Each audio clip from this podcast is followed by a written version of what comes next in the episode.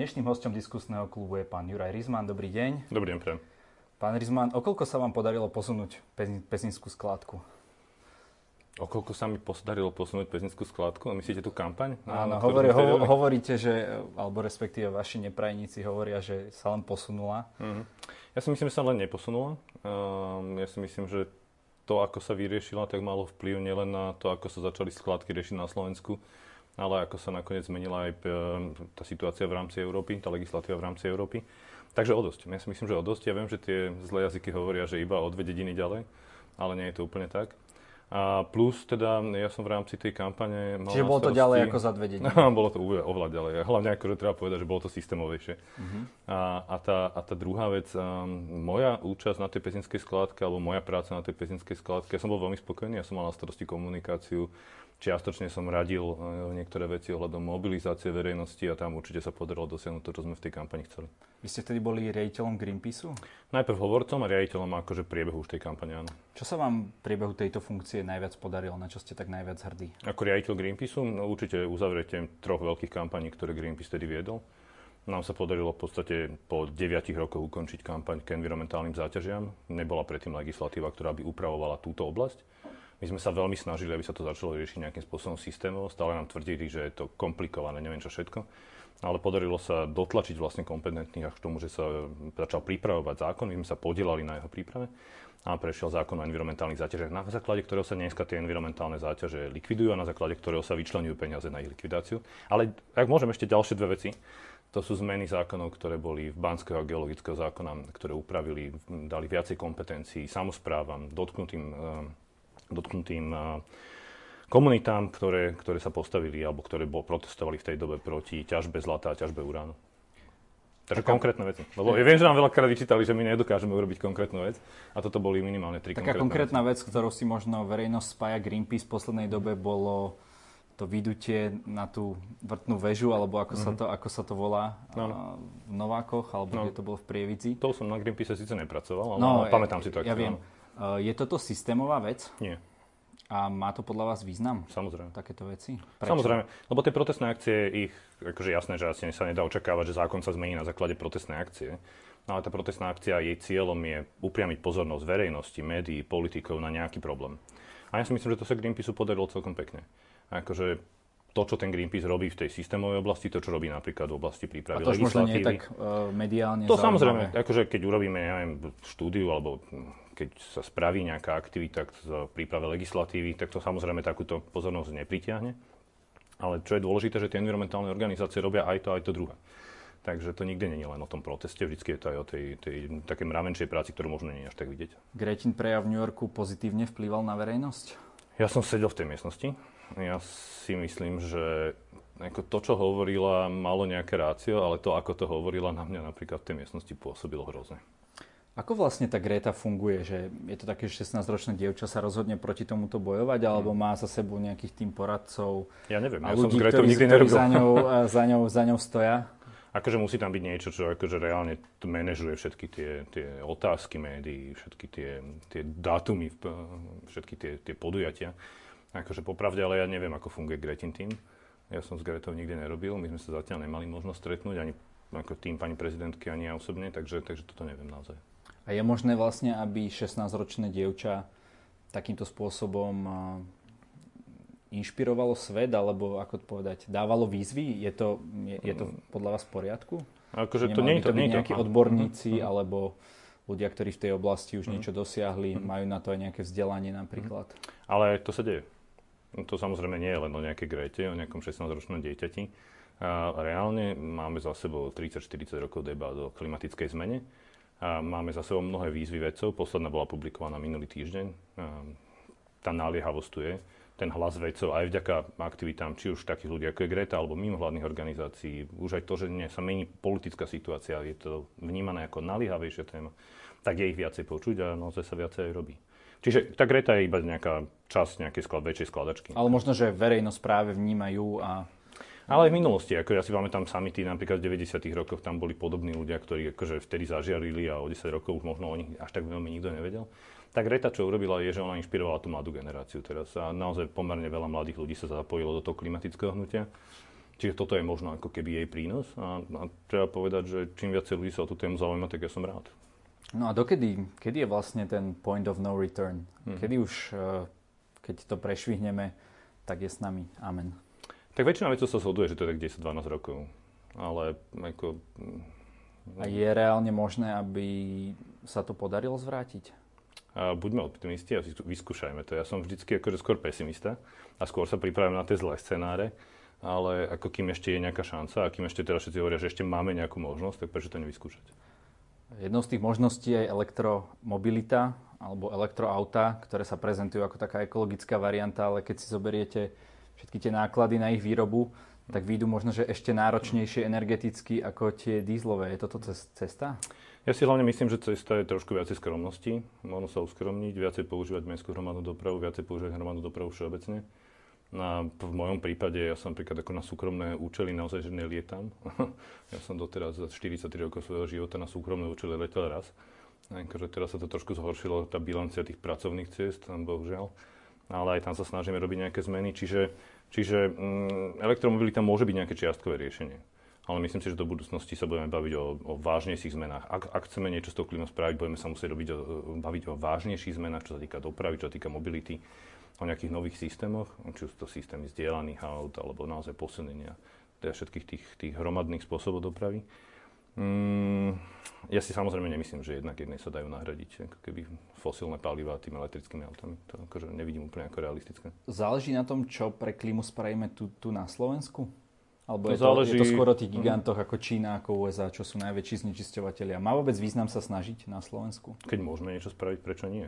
Alebo a hlavne, akože ja to, je to takto, akože tie opatrenia, ktoré sa robia, nemajú efekt len globálne. Oni môžu mať efekt aj pre nás. Ako to, že tu budeme mať čistejšie ovzdušie, to, že tu budeme mať, ja neviem, menej nejakého svetelného smogu, uh, nejakého vizuálneho smogu a tak ďalej a tak ďalej.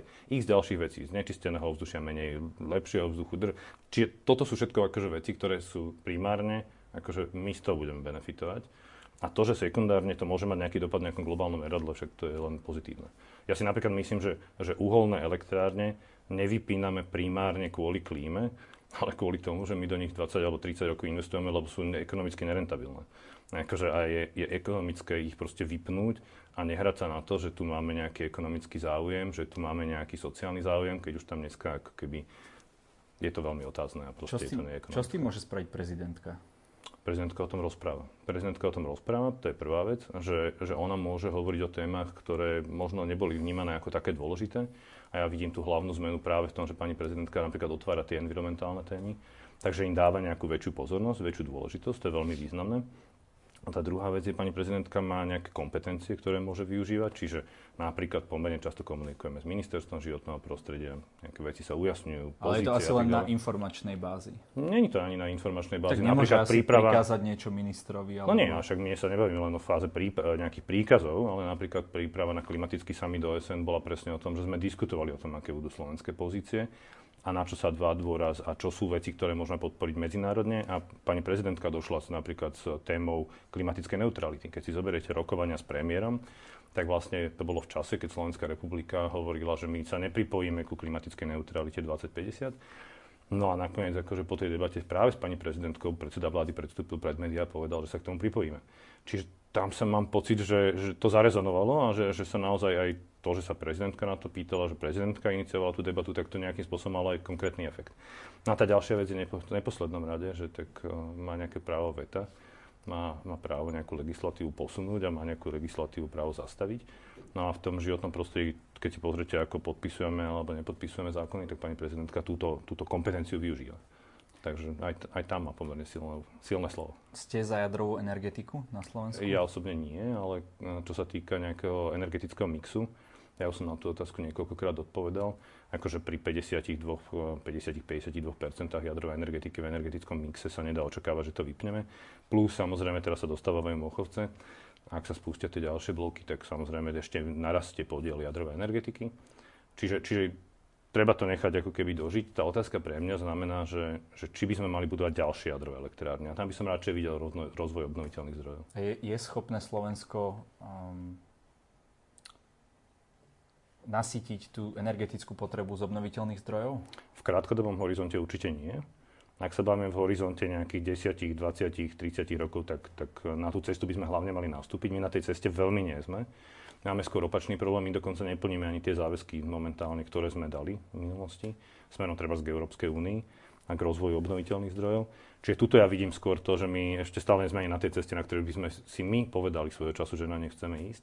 Takže tuto vidím ako keby možnosti, kde sa zlepšiť. No a tá druhá vec je, že tu sa zatiaľ neuvažovalo vážne o tom, že, že by niečo do budúcnosti mohlo ísť smerom treba z 100% renewables, ako 100% obnoviteľných zdrojov. A... Či na to nie sú rozpracované ani siete, nie sú na to rozpracované ani zdroje. A čo by bolo také efektívne, čo by ste odporučili vláde, do čoho je to, kom, je to kombinácia vecí, akože nám tu chýbajú trošku tieto štúdie, presne tento typ štúdií, akože čo by bolo rentabilné a čo nie. Kde vidím obrovský potenciál, ktorý napríklad nevyužívame. Netvrdím, že to má byť ako Burgenland alebo, alebo Niederösterreich, ale, ale akože to, že sme predposlední, myslím, vo využívaní veternej energie v rámci EÚ, tak to niečo symbolizuje, to niečo signalizuje. No a, a tam vidím obrovský potenciál, akože v rádoch stoviek megawatov, proste, kde vieme aspoň niečo spraviť viac. No a to nemá environmentálne dopady? Má, ale práve preto máme na Slovensku nejaké štúdie na túto tému spracované, že kde by to nemuselo mať práve ten environmentálny dopad. V čom to teda vadí? V čom, v čom vadia Rakúšakom mm, tie neviem, či vadia Rakúšanom, lebo Rakúšania do toho pomerne silno akože investujú. A není vhodné to napríklad umiestňovať do nejakých migračných trás vtáctva. Áno. Čiže máme na Slovensku vytipované lokality, ktoré by neboli vhodné z tohto pohľadu. No ale na tých ostatných, alebo teda tam sa ešte napríklad ne, nebolo by to v blízkosti letisiek, letísk a tak ďalej. Tak ďalej. Čiže, čiže sú tam nejaké oblasti, ale potom máme tie oblasti ostatné, ktoré by ktoré prichádzali do úvahy a tam hovorím, prečo nevyužiť. S čím ešte radíte prezidentke okrem environmentálnych záležitostí? Tá problematika je pomerne širšia. My zatiaľ nemáme riaditeľa odboru vnútornej politiky, ktoré sme si podelili niektoré oblasti.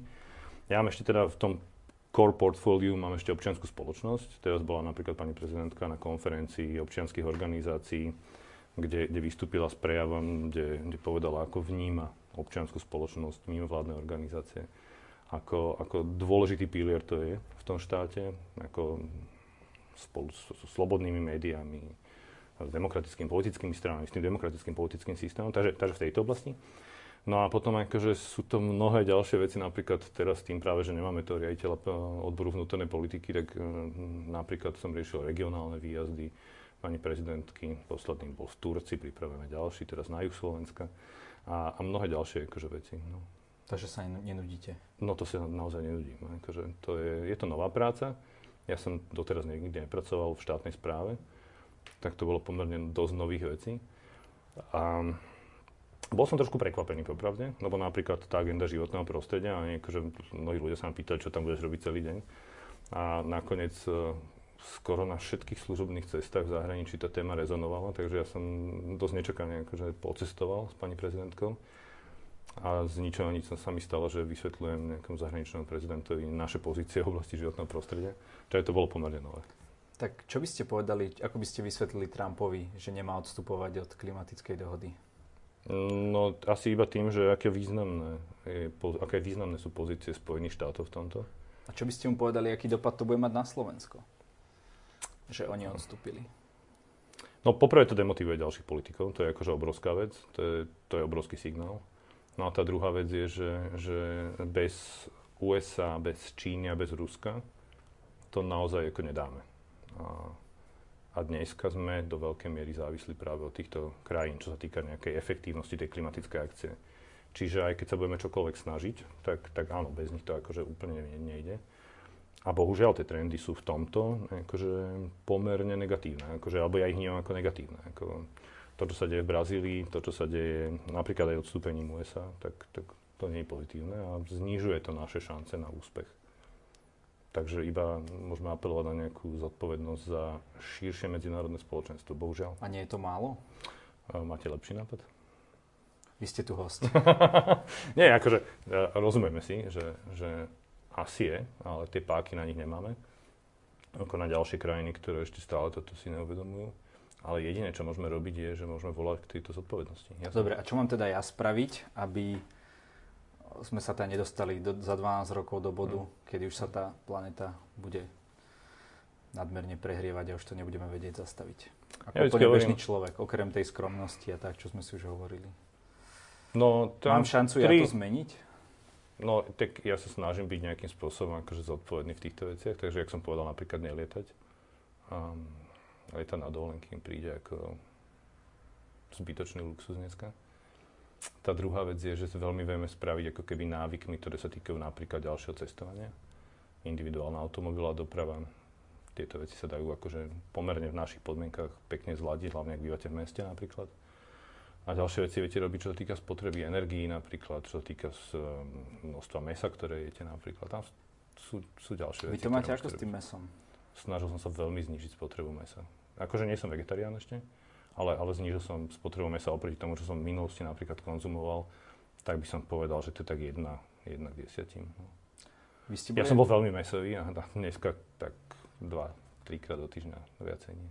Vy ste boli aj nominantom v Rade vlády pre mimovládne organizácie. Ano. Ano. To znamená, Ako že... osobnosť menovaná ministrom. Kaliňákom? Uh, Kaliňákom neskôr Sakou, áno. Takže so Smerom ste si neboli až tak za zle. Neviem, či za zle. Každopádne oni, čo urobili, zobrali osobnosti, ktoré videli v rámci toho občianského sektora. A my sme boli piati, ktorí nezastupovali konkrétne platformy, ale ktorí sme riešili ako keby ten sektor nielen na nejakej, nejakom výseku, ale všeobecne. Bol tam bývalý spolomocnenec, boli tam ľudia, ktorí publikovali uh, veci o občianskom sektore. Čiže, čiže ako ja som bol zástupca mimovládnych organizácií ale, ale menovaný teda ministrom, ministrom vnútra. A so smerom, či som bol za dobre? Um, ja som nikdy nebol stránik v žiadnej strane.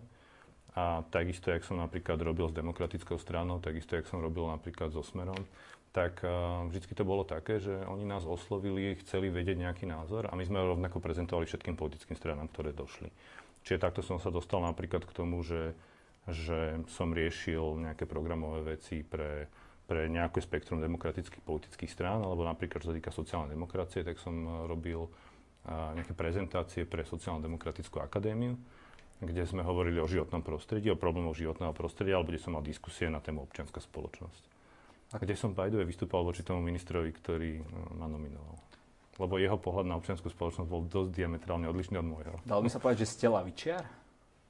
Dá sa povedať, že som áno, od stredu doľava asi. Áno. Keď to, väčšinou, keď si robíte také tie testy na, tej, na, tej, na tých osiach, tak mi to vychádza niekde medzi zeleným a sociálnou demokraciou.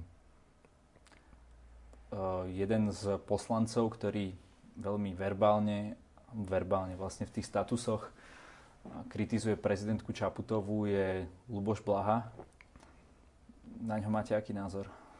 Tak ja si Luboša ešte pamätám, keď nebol takýto radikál. Ja si pamätám Luboša, keď demonstroval proti fašizmu s nami, keď riešil environmentálne témy. Duhové pochody. Nemal problém zobrať rodinu na duhový pochod. A akože, ja si myslím, že sa dosť výrazne zmenil. Ste že sa zmenil, alebo že to je len uh, taký marketing, aby nedostal, aby aspoň 3000 krúžkov dostal v ďalších voľbách? Akože neviem, akože popravde veľmi ho nesledujem. Um, je to za hranou, ďaleko za hranou toho, čo si myslím, že je realita. A hlavne akože ne, nepáči sa mi ten, taký ten agresívny spôsob, taký ten vysmievačný spôsob, akože to nie je cesta, ktorou by sme išli my a ktorou by som chcel, aby išla väčšina politiky a tú serióznu politiku vidím asi niekde inde. Čiže toto mi nejak neimponuje, toto ma nejak nezaujíma. Viem, že to je okrajová záležitosť. Prezidentka Čaputová vyhrala voľby nad kandidátom Smeru pomerne hm. výrazne. Hm. Čo by ste možno odporučili dnešným opozičným politikom, ako by mohli osloviť aj e, možno takýchto voličov, e, kvázi konzervatívnejších, ktoré napríklad ani nedbajú na tie environmentálne témy, o ktorých sme sa bavili. Mm. Aká je tá cesta? Ja som štátny úradník, ja neviem, či môžem úplne odporúčať niečo, niečo momentálne akože politikom. Um, ako občan, ja by, ja by som rád videl nejaké spájanie demokratických síl. A to hovorím ako veľmi všeobecne. Rád by som videl spájania demokratických síl, pretože si myslím a pretože sledujem nejaké trendy, ktoré mne sa zdajú pre tú demokraciu nebezpečné. Čiže obávate sa tej koalície Kotleba, Harabín, Smer? Ak dovolíte, tak tuto by som nechcel byť veľmi konkrétny. A bojím sa toho, alebo vidím nejaké to negatívne... Nie, nie, vidím nejaké negatívne trendy, ale to sa netýka len Slovenska, akože ich vidíme aj, aj medzinárodne. Vidím zmenšovanie demokratického priestoru. Vidím um, zmenšovanie priestoru pre slobodné médiá, vidím zmenšovanie priestoru pre, pre mimovládne organizácie, vidím uh, bulvarizáciu politiky. To všetko sú veci, ktoré proste vidím a vnímam ich ako keby kriticky. Čiže z tohto pohľadu by som chcel vidieť aj v širšom priestore um, spoluprácu demokratov. Možno aj diskusiu o tom, čo to dneska znamená. Akože byť demokratom pod akou zástavou, to je vlastne akože, čo sú tie veci, ktoré chceme ľuďom povedať, predstaviť a tak ďalej. Čiže toto by som akože rád videl, lebo vidím tú hrozbu. Dneska som sa vás pýtal veľa otázok, ale možno je niečo, čo v tomto rozhovore nezaznelo. Takže máte možnosť na koniec rozhovoru dať akýkoľvek odkaz našim divákom na túto kameru. Ja len poprajem pekný deň a mm, nech e, sa zúčastnia volieb, nech idú voliť. Je to veľmi dôležité. Považujem volebnú účasť na Slovensku za stále nízku vo všetkých typoch volieb. Nehovorím len o európskych, ktoré sú tradične, patríme k tým najnižším. A myslím si, že bude veľmi dôležité, aby sa naozaj pozreli na to, čo tie strany presadzujú, aké to môže mať dopady na ich, na ich životy, na ich zdravie, na ich, na ich rodiny. Takže preto nech si pozrú tie programy a nech každopádne idú voliť. Ďakujem, že ste prišli do diskusného klubu. Ďakujem veľmi pekne.